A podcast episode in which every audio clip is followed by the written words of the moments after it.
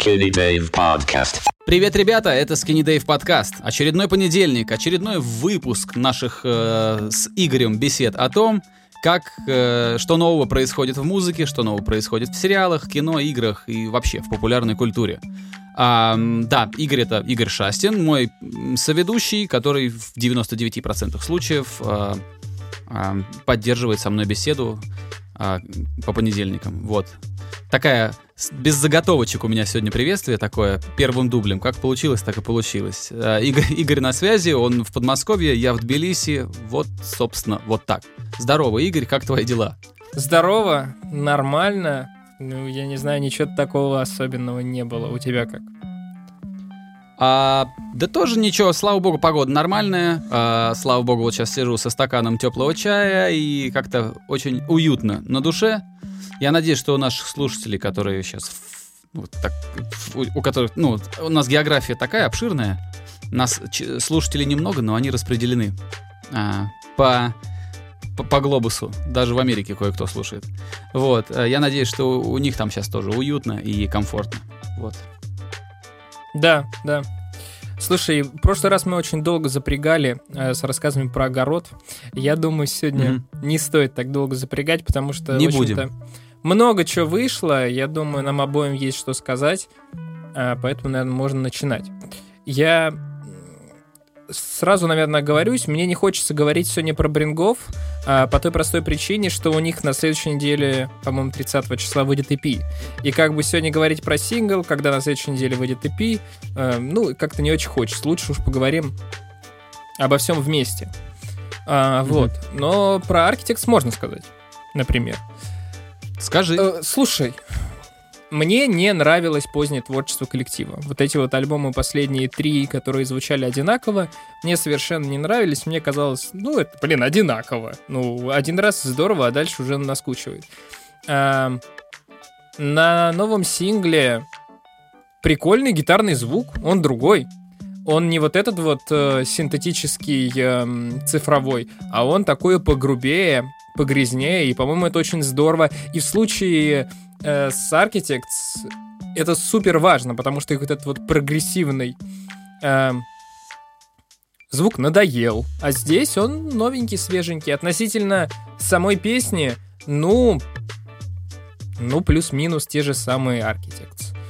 Да, но вот звук меня очень порадовал. И для меня это главное в этой песне и в новом витке Architects, про который говорят.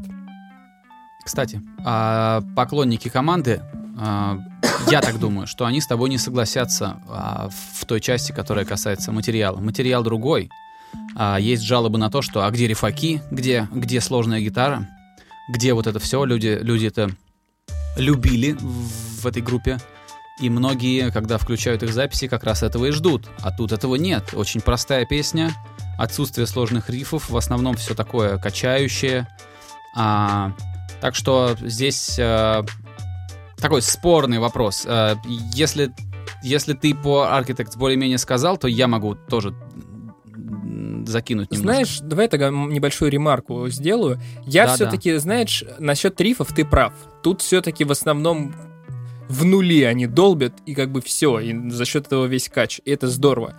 Я больше как-то, знаешь, про вокал, про вот какую-то структурную часть, она здесь более-менее традиционная для них, как мне кажется. А гитара, да, гитара другие, я тут соглашусь. А что касается звука, делал этот звук а, Зак а, Сервини Червини, не знаю, как правильно читается его фамилия, он бывший ассистент Джона Фелдмана, продюсера калифорнийского, а он много с ним работал, потом вот с какого-то момента начал делать что-то отдельно от своего наставника. У него несколько песен к последней пластинке сводили Blink-182. И вот э, э, над Architects он поработал. Мне тоже нравится гитарный звук, мне тоже нравится, что он чуть-чуть более такой, ну, сырой, наверное, не очень подходящее слово, ну, понатуральнее, скажем так. Как-то вот он понатуральнее. Мне это нравится. А песня мне показалась бесконечно скучной. А, мне прям вот, ну, ну, скучно было слушать. И во многом как раз проблема здесь... Э, проблема не в том, что здесь мало элементов и там нули, грубо говоря, чуваки играют. Можно и нули сыграть так, что будет люб- любопытно слушать. Нет, это проблема материала, просто скучно сочинено. А, то есть а, для меня э, количество нот в минуту там никак не, не совпадает с качеством песни. То есть тут могут быть сложные рифы, могут быть очень простые рифы до, до идиотизма. Тут главное, как это все а, сочетается, как оно вместе дышит, работает. Вот эта песня мне не понравилась. Но тут надо, знаешь, что еще сказать? Что я никогда не был поклонником Architects. Никогда это не была группа, а, с которой бы я себя хоть немножко там отождествлял, там, фанател от нее. Нет. Видимо, наверное, я к моменту, когда Architects прославились и так в полную силу в свою вошли, а, меня уже такая музыка не сильно интересовала, наверное. Поэтому пропустил я эту команду. Понятно, понятно. Ну, мы тут, в принципе, достаточно солидарны с тобой по этой композиции. Параллельно еще Welsh Sleeps, их корешки архитекторских, выпустили тоже новую песню с клипом. И, честно говоря, материал, ну, синтезатор они там добавили в начале такой, как из начала нулевых. В целом, все остальное мне показалось тем же самым. Но я не супер знаток этого коллектива. А, меня больше позабавил клип. Потому что половина клипа — это импровизированная пресс-конференция группы, где они говорят о том, что вот, мол, музыкантам не платят деньги, надо убрать все в свои руки. И, в общем, что-то я сегодня горло у меня першит. А, и, в общем, этот клип это и песня — это промо-акция Патреона группы. То есть э, они mm-hmm. конкретно вот просят помогать э, ребятам на Патреоне. С... А я считаю, что это неплохо. Да. А, группа должна получать какие-то. Ну, если ты занят какой-то работой, то ты можешь в ней что-то добиться только когда это хорошо оплачивается. Ну, хорошо это такое понятие, когда это достойно оплачивается, чтобы ты мог спокойно сосредоточиться на том, что ты делаешь. Мне в этом плане музыкантов очень жалко. А, даже большие американские музыканты вынуждены сейчас вести там твичи, постоянно какие-то эфиры проводить, а, как-то существовать в этой новой реальности и выживать в ней. И между тем у многих из этих людей там уже семьи, ипотеки, да, и это сложно. Это действительно сложно, когда, ну, типа пирамида Маслоу. Сначала человеку надо там поесть, согреться, да, как-то там крышу над головой э, организовать себе. И уже потом он только думает о том, как бы ему купить песен послушать. Вот. И понятно, что музыканты... Музыканту, как мне кажется, сложнее зарабатывать, чем а, человеку более какой-то ходовой профессии, более как бы тебе сказать, приземленный не в плохом смысле этого слова, а вот какой-то такой что-то более материальное, что-то более осязаемое. Вот. А по поводу Патреона есть загвоздка. Феноменальный, конечно, это проект. А, удивительная история. А, как его зовут? Джек Конти его придумал. Я не знаю. Ты знаешь такая группа Пампламус? Пампламус, знаешь такая группа? Они делают забавные каверы на, на YouTube. Не, не в курсе. А, значит, а, они, ну, типа, у них очень интересные такие фанковые каверы а, начиналось это как проект а, бойфренда и его подруги. А, потом они поженились и стали семьей, мужем и женой. И они делали первое время вдвоем эти каверы. Каверы на Бейонсе, там, на много чего. И потом постепенно это все обросло дополнительными музыкантами, и собственный материал начал появляться. И так постепенно-постепенно они стали такой инди-командой с Ютуба, которая полюбилась людям.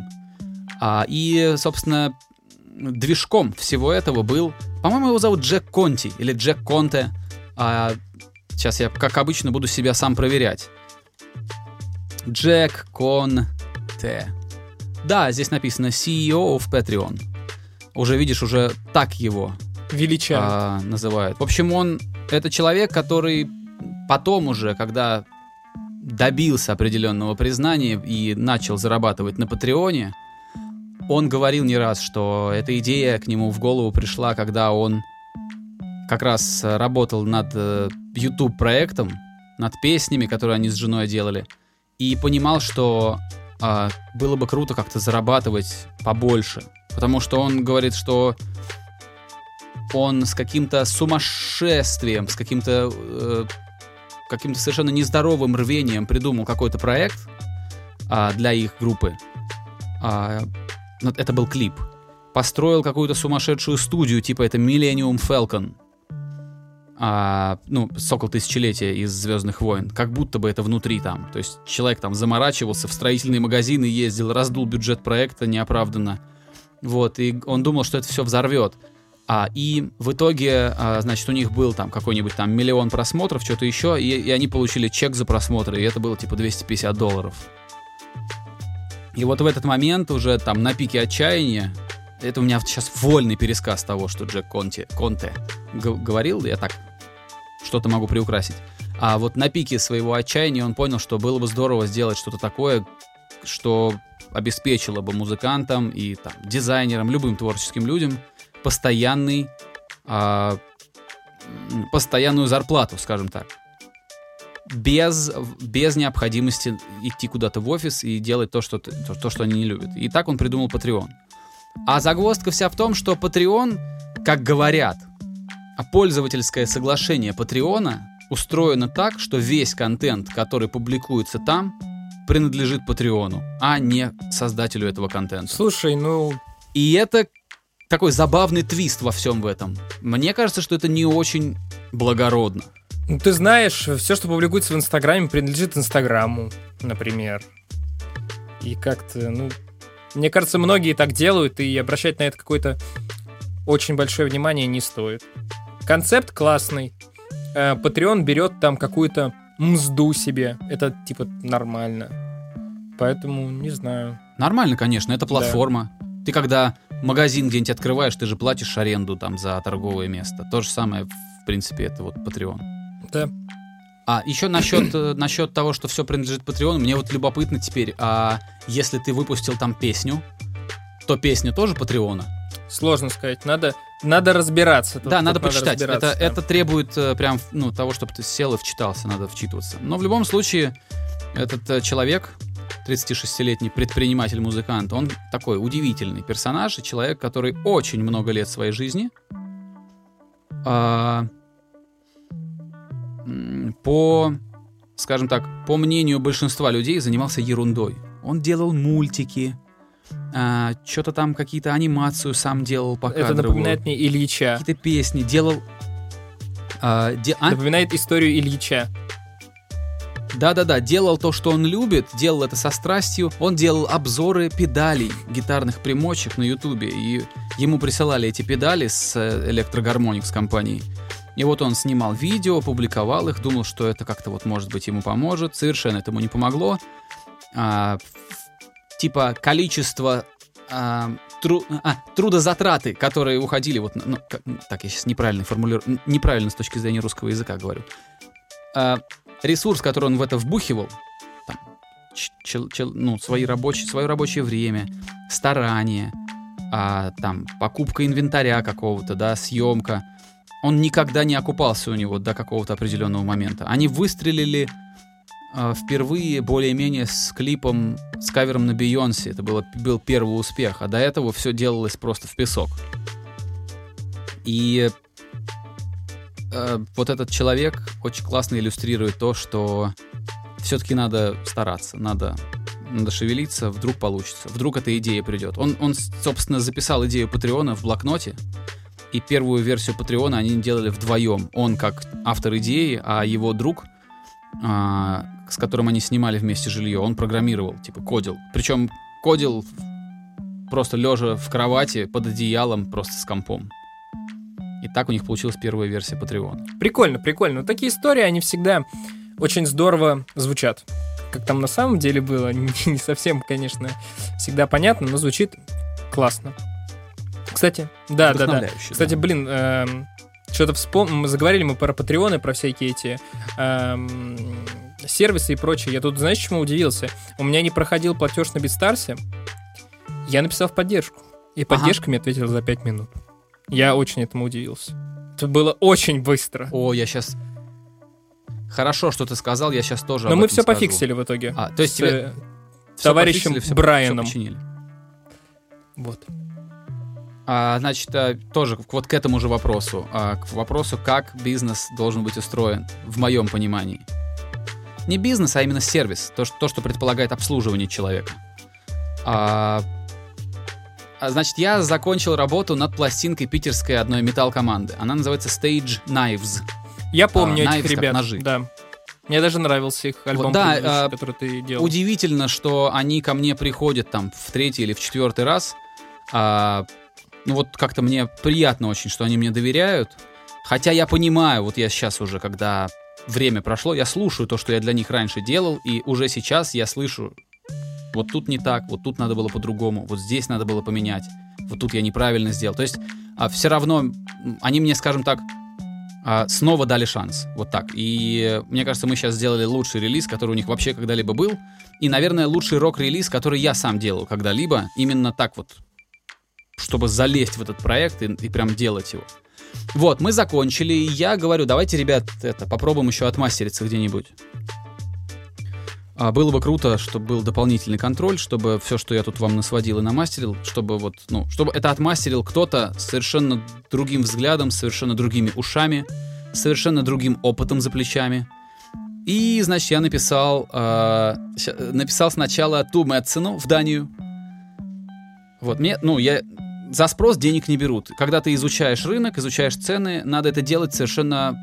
Это надо делать вежливо, корректно, но стесняться этого не нужно. Ты можешь написать 50 разным людям и узнать у них цены, потому что ты клиент, ты изучаешь рынок, ты выбираешь наиболее выгодное предложение. Так я и поступил. Я написал сразу нескольким, а, получил ответ от Ту Мэтсена, а потом, когда Ту Мэтсен озвучил свои цены, Ты осел.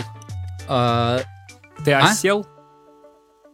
Да нет, слушай, ну это человек, который делал релизы для Мишуги. Конечно, он может брать за, за, там, за, за свой слух и за свой опыт. При том, что он не мальчик, знаешь, мужику там за 50 уже. Он должен брать больше за свою работу, это нормально. И то, что он берет, это все равно не сравнивается с ценами там... э, вот так вот, пожалуйста. Кто у нас мастерил там? Deftones, Rolling Stones, Тед, Тед Дженсен. Вот, он там в два раза дешевле Теда Дженсона, а то и в четыре, если брать еще почасовую оплату за, за внесение правок. Вот, ну я думаю, ладно, у Ту Мэтсона цену узнал, пойду, короче, напишу Теду Дженсону. Написал Теду Дженсону, одному из... ну, это просто верхушка пищевой цепочки, один из самых титулованных инженеров планеты сейчас. Вот, э, мастерил очень многих всяких больших звезд, э, и все вы, дорогие друзья, наши слушатели, совершенно точно за свою жизнь пару-тройку альбомов отмастеренных Тедом Дженсоном слышали. Если нужны подробности, пойдите на Википедию. И я написал туда. А, Значит, писал я в воскресенье, а, типа нерабочий день. Во-первых, э, к вопросу о том, как устроен сервис и как устроена работа с клиентами. Я написал, разумеется, не самому Теду Дженсону, а э, менеджерам студии. Э, Значит, когда я написал первому менеджеру, мне моментально пришел ответ автоматический, автоответчик, что «А, вы знаете, меня типа сейчас нет в студии, а, я вернусь через два дня. То есть человек не так, что «А, я уеду, а через два дня всю почту прочитаю». Нет, он, он типа «Я вернусь через два дня и отвечу на ваше письмо». А, пока меня нет, вот вам другая, другая почта, а, дает имя человека, дает его почту, говорит, напишите, пожалуйста, туда, если у вас какое-то срочное дело, вам все там расскажут, все подскажут. Я думаю, ну окей, что я сижу, а, чем мне два дня ждать, когда я могу сегодня все узнать? Написал на эту почту. Автоматический ответ сразу, то есть вот сразу отправил, сразу автоответчик. Добрый день, а, вы написали к нам на студию, но у нас сейчас не рабочие часы. Как только вот мы откроемся, как только у нас будут рабочие часы, я сразу же вам отвечу. Наступил понедельник по американскому времени, там, по часовому поясу Лос-Анджелеса. Тут же приходит письмо. А, все мои вопросы, вот, например, да, Ту Мэтсон, там слышно, что сам человек, эм, э, сам себе менеджер, сам себе вот хозяин. Он там один в этой студии, там, может, у него там есть какие-то ассистенты.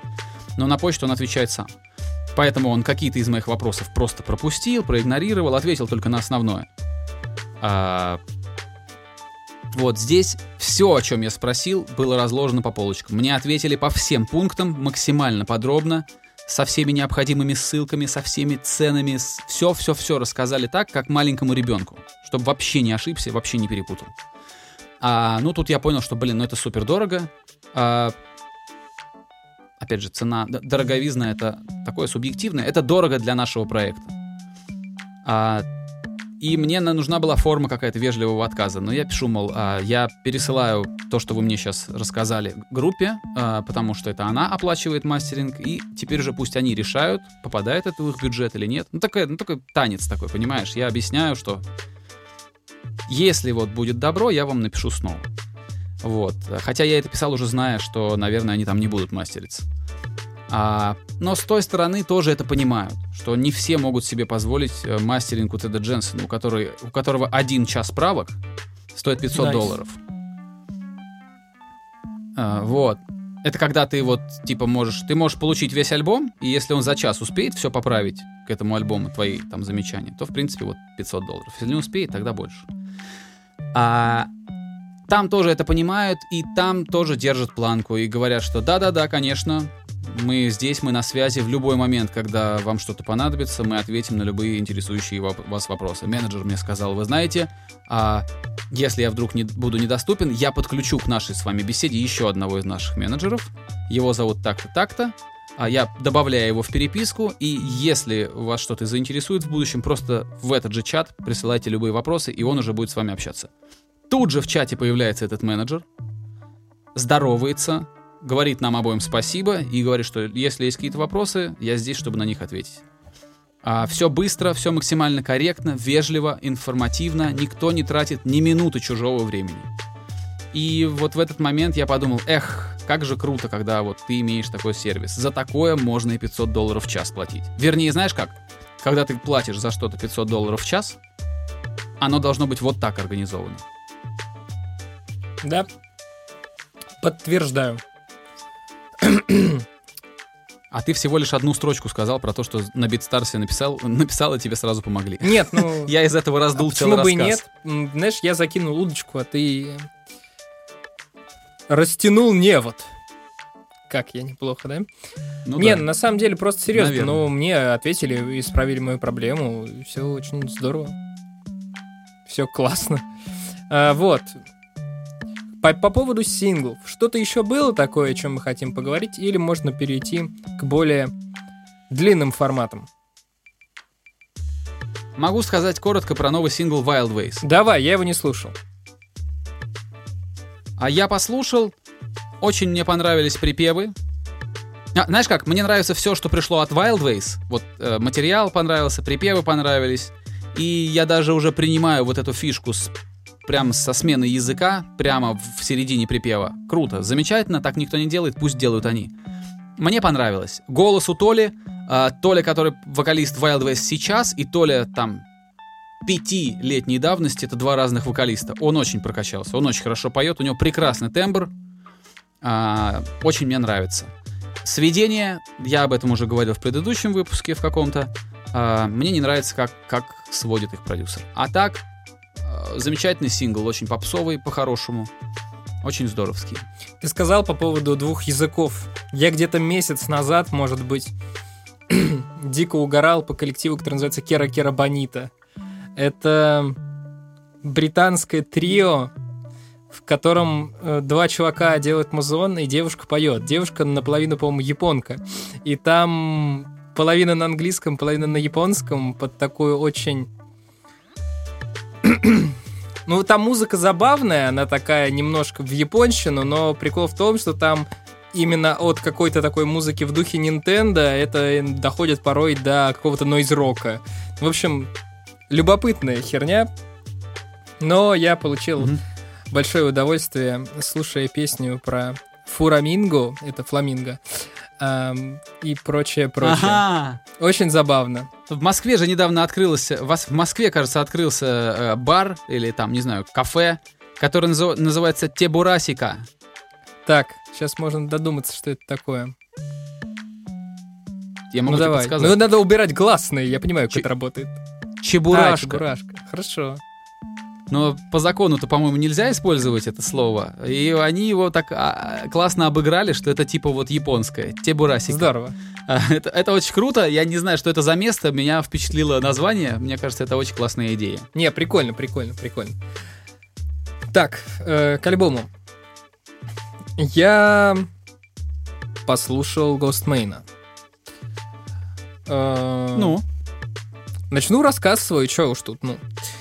А, Ghostmane, на самом деле, достаточно удивительный товарищ. По большому счету, из а, каких-то таких достаточно известных музыкантов, которые не совсем в андеграунде, а которые так или иначе мелькают, он делает, в принципе, уникальный продукт. Такую смесь э, мало кто действительно предлагает. Что ты смеешься? Игорь, если бы ты хапал, если бы ты закидывался кислотой с, с этого, с, с 14 лет, ты бы, может быть, тоже делал уникальный продукт. Он в каком-то интервью рассказывал, как они там хавали просто марки. Ну вот, короче, Друзья, не употребляйте наркотики. Уникальный продукт. Действительно, вполне себе здоровская смесь э, хип-хопа и металла, и причем это не какая-то переработка нулевых. Ну, типа, ну вот, мол, сделаем то же самое, только вот сейчас. И что-то получится. Такой, такой подход жизнеспособен, э, но все-таки создавать что-то новое совсем, это прикольнее. У Густмейна вполне себе новое. Это действительно э, большое наследие металла, в частности, индастриал металла в духе какого-нибудь Мерлина Мэнсона. И очень много там действительно элементов от такого агрессивного южного хип-хопа э, с очень жесткими 808-ми, бесконечным э, triplet flow, что называется. Э, и вот это вот все. У него есть почерк, даже у него даже flow такой прикольный. У него, у него и тембр Вот, и прикольный. говоря, говоря о flow и тембре, на самом деле его вокальные данные, они действительно очень широкие. Он и орет, он и поет, и у него несколько реально разнообразных флоу. То есть он таким каким-то высоким, визглявым, и каким-то таким более демоническим, низким. Короче, вокальный вот э, инвентарь у него огромный. То есть очень много всего можно из этого сделать. И музыка, с которой он работает, тоже из этого всего можно сделать очень много. И вот из этих плюсов на самом деле складываются и минусы записи. Ам, Она как... Там очень много всего вот этого, о чем идет, о чем я сейчас говорил, но это как-то абсолютно бессистемно, бесструктурно, и у тебя, как у слушателя, ам, фокус, сбивается, да, то есть непонятно вообще, что здесь главное, что здесь побочное, и это не очень хорошо. Это говорит о том, что, ну, типа, понимаешь, найти ключевые элементы и сделать на них ставку, это все-таки показатель какого-то профессионализма, такого, такой творческой зрелости. У Ghostmane пока это такой жуткий-жуткий-жуткий салат. То есть там действительно сложно сказать вот реально, вот этот альбом, вот в нем крутое это-то. Или там то-то. Нет.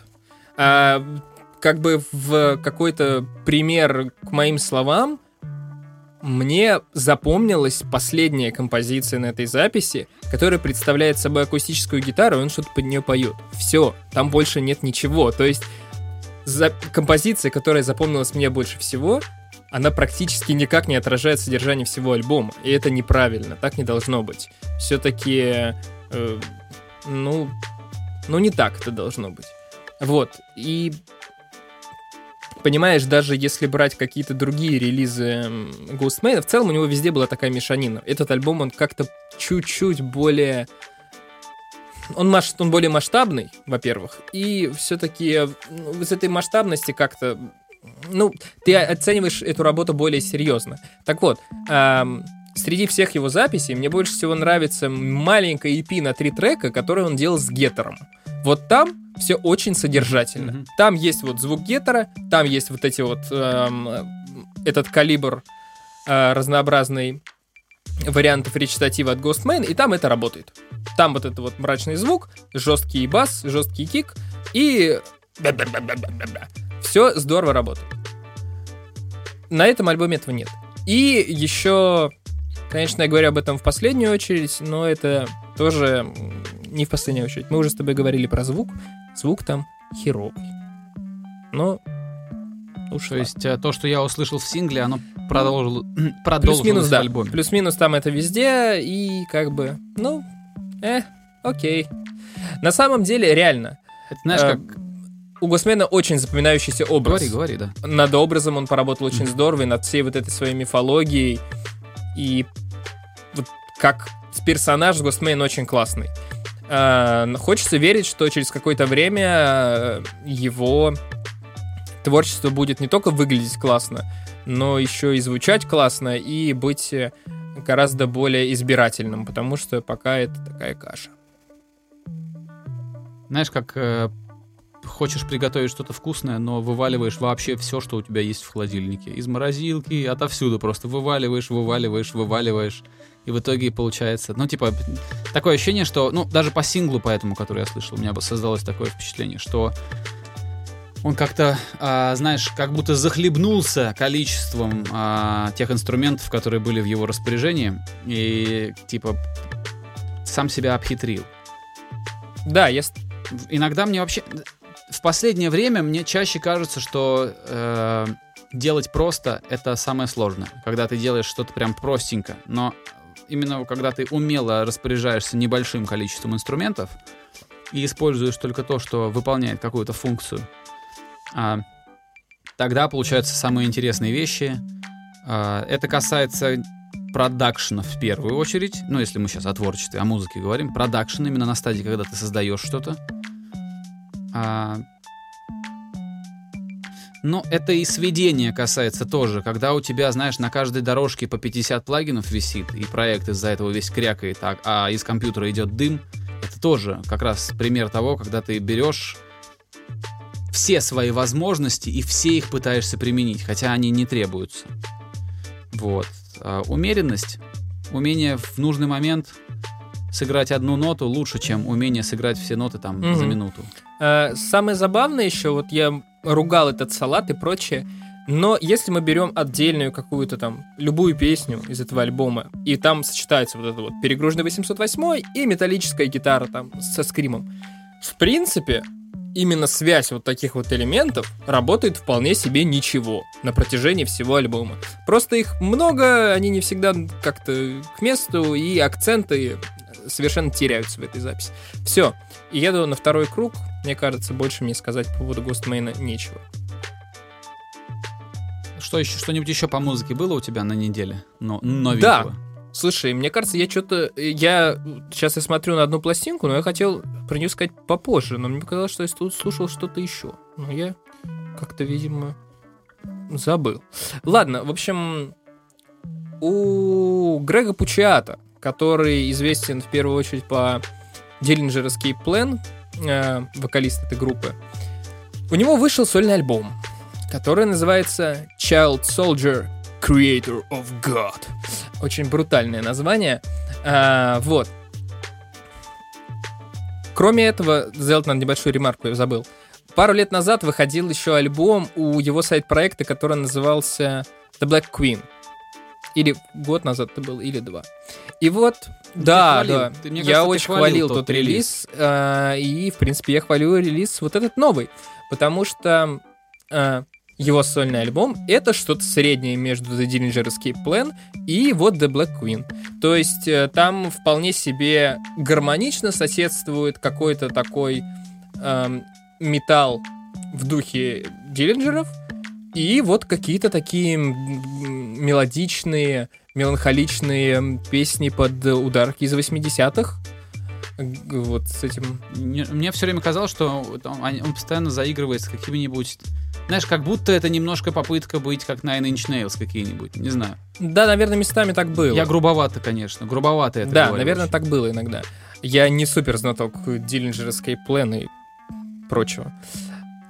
Нет, Dillinger Escape Plan нет, они там ничего похожего не делали. Хотя, может быть, на поздних альбомах, когда они чуть-чуть подуспокоились, может быть, но тоже с натяжкой. Вот.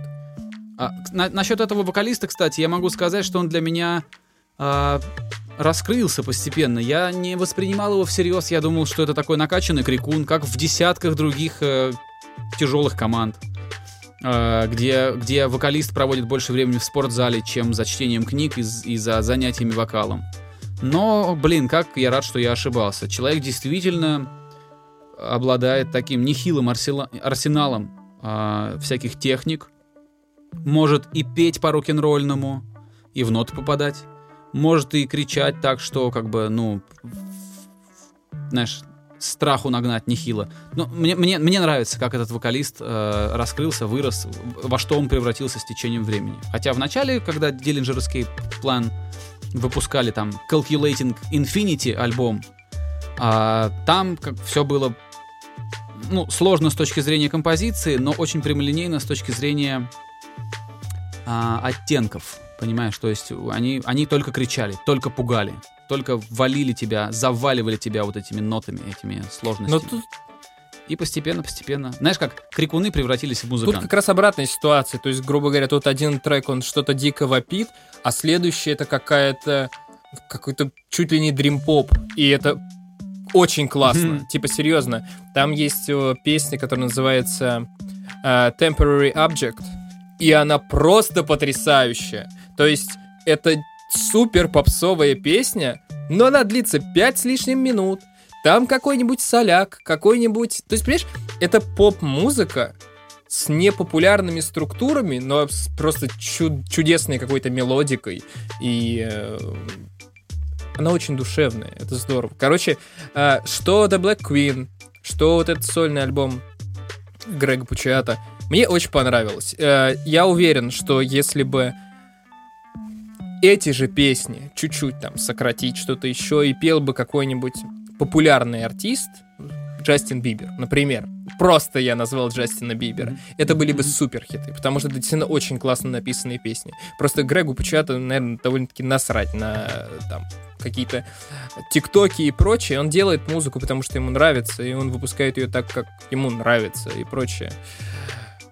Прочие какие-то вот штуки с маркетингом его не волнуют. Слушай, по поводу ТикТока, я вот, например, совершенно неожиданно для себя узнал, э, что существует жанр, который прям называется ТикТок-панк. Лол, это в минуту надо или сколько там? Там минуты же?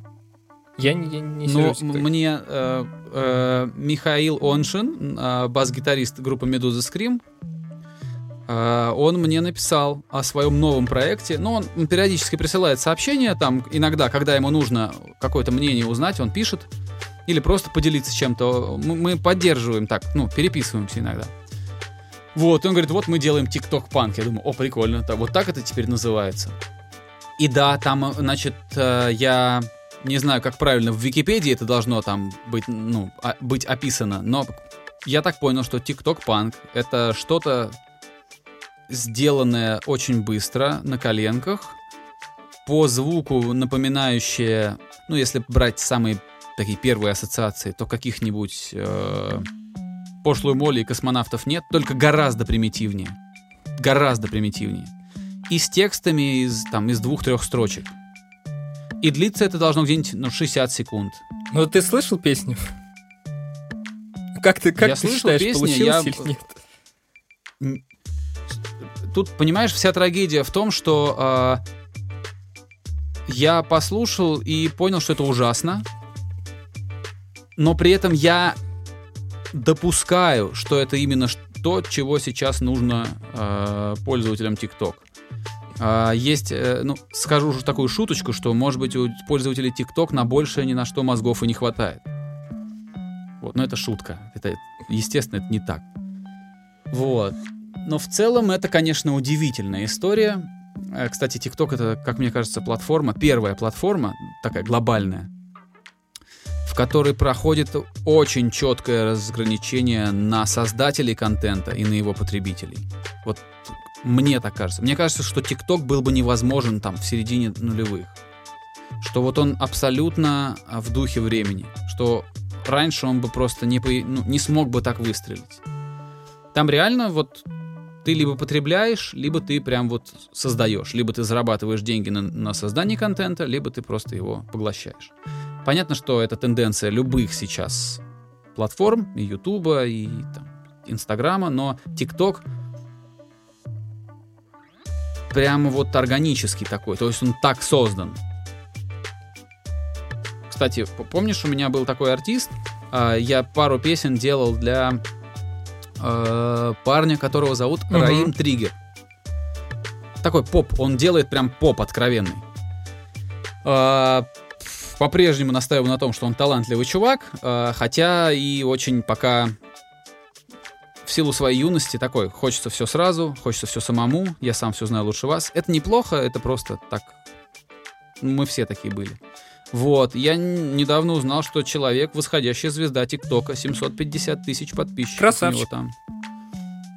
Да, красавчик, причем не самый стыдный контент, э, потому что, ну, там он хоть немножко приобщает людей к э, живой музыке. У, у Раима образование а, достаточно хорошее, он э, пианист, такой, с, с настоящим, блин, классическим образованием.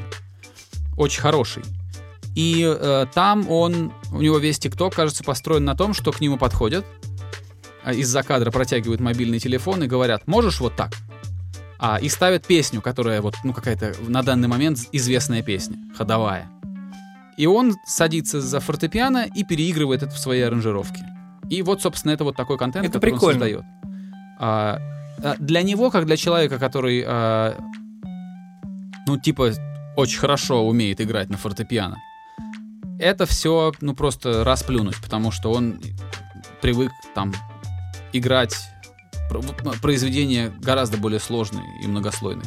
А тут раз-раз-раз, вот вроде бы ему быстрый, быстрый фейм, и, и детям, которые смотрят ТикТок, ну, все лучше, чем на других тиктокеров смотреть. Я на самом деле, почему у тебя, раз ты уже подняли этот вопрос, волею судеб, я помогал Мише делать эту песню. Внезапный заход, если ты не знаешь об этом.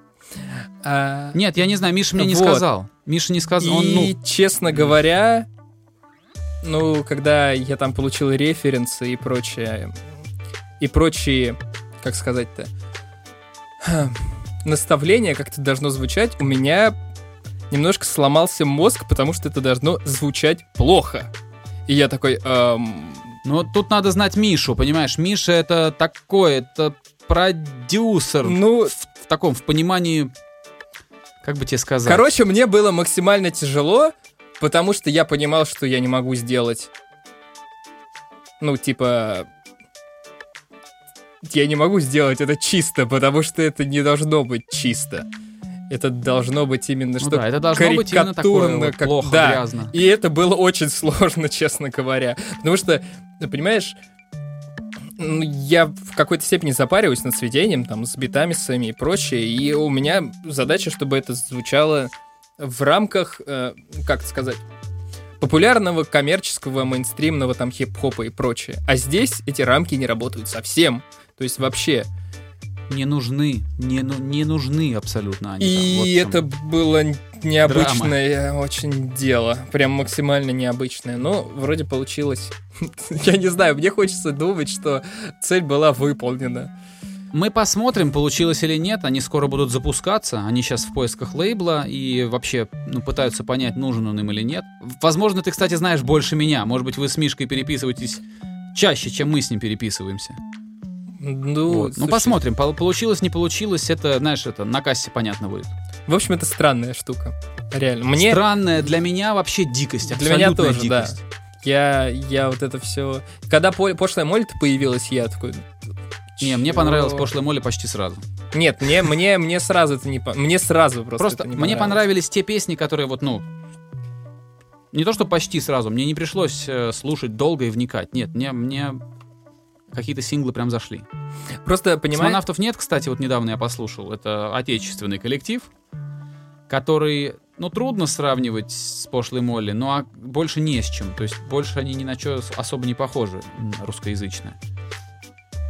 Но там интересно, знаешь, что в космонавтов нет? Мне там э, интересно, что видно, что тот, кто это делает, с, с ир- с иронией относится к тому, что он делает. То есть не воспринимает себя всерьез, а воспринимает это свое творчество как ну, попытку посмеяться над, над, над всем, что сейчас творится в музыке. То есть там есть какая-то мудрость внутри этого закодирована. Хотя она, конечно, знаешь, кто, кто заметит, а кто и не заметит, кто за чистую монету примет. Любопытный релиз э, с точки зрения гармонии мне нравится. Там мелодии некоторые прикольные, тексты некоторые прикольные. А сейчас я даже посмотрю, как называется пластинка. О, иду, иду смотреть. Сейчас, сейчас, сейчас, друзья, простите, это отнимает какое-то время, постоянно это заставляю вас ждать. Ну, как обычно, Игорь, как обычно, когда мне что-то нужно быстро найти, это э, особенно много времени занимает. Короче, Слушай. космонавтов нет, большой альбом с инопланетянином такой синенький. Вот найдете его, посмотрите. У нас live-формат. Мы же ничего не А, режем, да, да, так да. что цените это, пожалуйста, слушателей. А, что-то еще по музыке я хотел сказать. Что-то я... А, немножко скажу, знаешь что? Вот что скажу. А, у- с удивлением для себя обнаружил, что есть такая британская певица. Ее зовут Кейти Мелуа. А, и она создает такую музыку, а, ну, как бы чтобы никого не обидеть, но знаешь, вот когда ты в кофейню заходишь, да, а там для атмосферы такая музыка играет. Тебе лаунж. вроде бы и приятно, а вроде бы и вслушиваться не хочется. Ты можешь сосредоточиться на разговоре с, с тем, с кем ты туда пришел кофе пить. Вот, то есть такая приятная фоновая музыка для жизни. Лобби-музыка. А, тип того, да. Боссанова для лифта. А, почему я, я это все говорю? Мне кажется, что авторам такой музыки, конечно, обидно это слышать про свою музыку. Ну, типа, мало приятно, да, когда ты создаешь что-то, а его даже особо слушать не хотят. Хотя ты пишешь тексты, да, работаешь над исполнением, а оно раз и фоновое. Но, тем не менее, вот так вот, и мне кажется, это будет честным сказать, так, как я думаю про эту музыку. Она приятная, она замечательно сделанная, недешево. А, но самое, знаешь, что забавное, что я охренел, когда я увидел в Фейсбуке Кэти Мелуа, которая разговаривает почти на чистом грузинском. Просто вот как я с тобой сейчас по-русски говорю, вот она также говорит по-грузински. И оказывается, что у нее грузинские корни, она вообще британская артистка, но она то ли родилась э, в Грузии, то ли она э, из такой семьи, которая старается держаться своих корней и э, там дома у нее, наверное, говорят по-грузински, поэтому она говорит по-грузински почти как на родном английском. То есть я-то я-то не слышу акцента, я по-грузински не говорю, я знаю только какие-то слова, я не, не говорю, к сожалению, на грузинском. Но а, мои родственники, которые ее знают, эту певицу, они говорят, что у нее есть небольшой акцент. То есть она говорит по-грузински с небольшим британским акцентом. Вот такое вот удивление. А музыка прикольная. э, Если, друзья, вам нужно что-то легкое, что-то, что не будет вас вгонять в лишнюю депрессию, а просто что-то светлое и, и жизнерадостное послушать. С живыми инструментами, с живым исполнением, без автотюна. А, послушайте альбом Кети Мелуа. А, он называется альбом номер 8. Отлично. Я думаю, на этом можно поставить точку на сегодня. Слушай, я а, из-за того, что а, я у меня закрыт наш э, ну проект, в который я записываю голос, у меня свернут он. И из-за того, что я лазю здесь, как раз вот проверяю себя, смотрю эти названия альбомов, я даже не не заметил, как пролетело время. Я не знаю, сколько мы записываемся. 50 минут тут я сейчас Ну, смотрю. да, 50. самое то. Самое оно, можно заканчивать, да. Так что ладно, а, ребят, всем до скорого. Услышимся на следующих неделях, поговорим про новую музыку. Есть уже пара альбомов, которые вышли сегодня. Ну, вышли в эту пятницу. Они добавлены, будут к следующей неделе прослушаны. И что-нибудь мы расскажем с Давидом вам нового. Всем пока. А, в очередной раз, теперь уже в 106 раз, сегодня же у нас 106 выпуск. Я вас благодарю за то, что вы остаетесь с нами и начинаете вашу неделю, ну, если слушаете нас по понедельникам, начинайте вашу неделю с нашего подкаста. Э, Это очень приятно. Обязательно давайте продолжать эту традицию, обязательно слушайте нас на следующей неделе. А, И э, также не забывайте, что вы являетесь, э, как бы сказать, элементами питания нашего подкаста, батарейками его. С вашими комментариями он выглядит как нечто живое, существующее. И растущее. Поэтому обязательно комментируйте, приходите в комменты, что-то там, рассказывайте про новую музыку, которую вы послушали. Проявляйте какую-то активность. Я понимаю, что мы не, не шибко приучены это делать. Ну, вообще, российские комментаторы часто ну, либо критикуют, либо ничего не пишут. Вот. Э, Но давайте попробуем это делать. Пусть это будет нашей с вами традицией. А, и теперь для тех, кто умеет дослушивать наши выпуски допоздна, до конца, вот прям до самой последней точки, до джингла, а, на этой неделе я спрошу у вас вот о чем. Когда вы, ну мы уже поговорили про кофе, да, и про поход в кофейню. Вот, когда вы приходите и стоите перед прилавком, вы себе какой кофе берете? Вот когда у вас чистый лист, и вы просто не знаете, что взять, что вы берете в этот момент? Какой ваш выбор? Берете ли вы кофе с молоком? Берете ли вы кофе с горячим молоком? А, берете ли вы себе а, какой-нибудь там ореховый макиато? А, что вы предпочитаете как, э, как горячий напиток для холодного времени? Вот лично за себя могу сказать так, что я а, не сильно в этом разбираюсь, никогда не пил настоящий итальянский кофе, а, и поэтому я так себе эксперт. Поэтому, когда я прихожу, я заказываю себе просто американо. И если американо сделан из хороших зерен, то он для меня очень вкусный. Если он сделан из плохих, то допить его очень трудно. Вот такое вот у меня предпочтение. А со мной все очень просто. Я кофе не пью, поэтому мой выбор. Вообще облегчил задачу. Вот Да. такой вот вопрос на этой неделе, друзья. Напишите, пожалуйста, какой горячий напиток вы пьете. Все, всем пока, будьте, пожалуйста, здоровы. До скорого. Skinny Dave Podcast.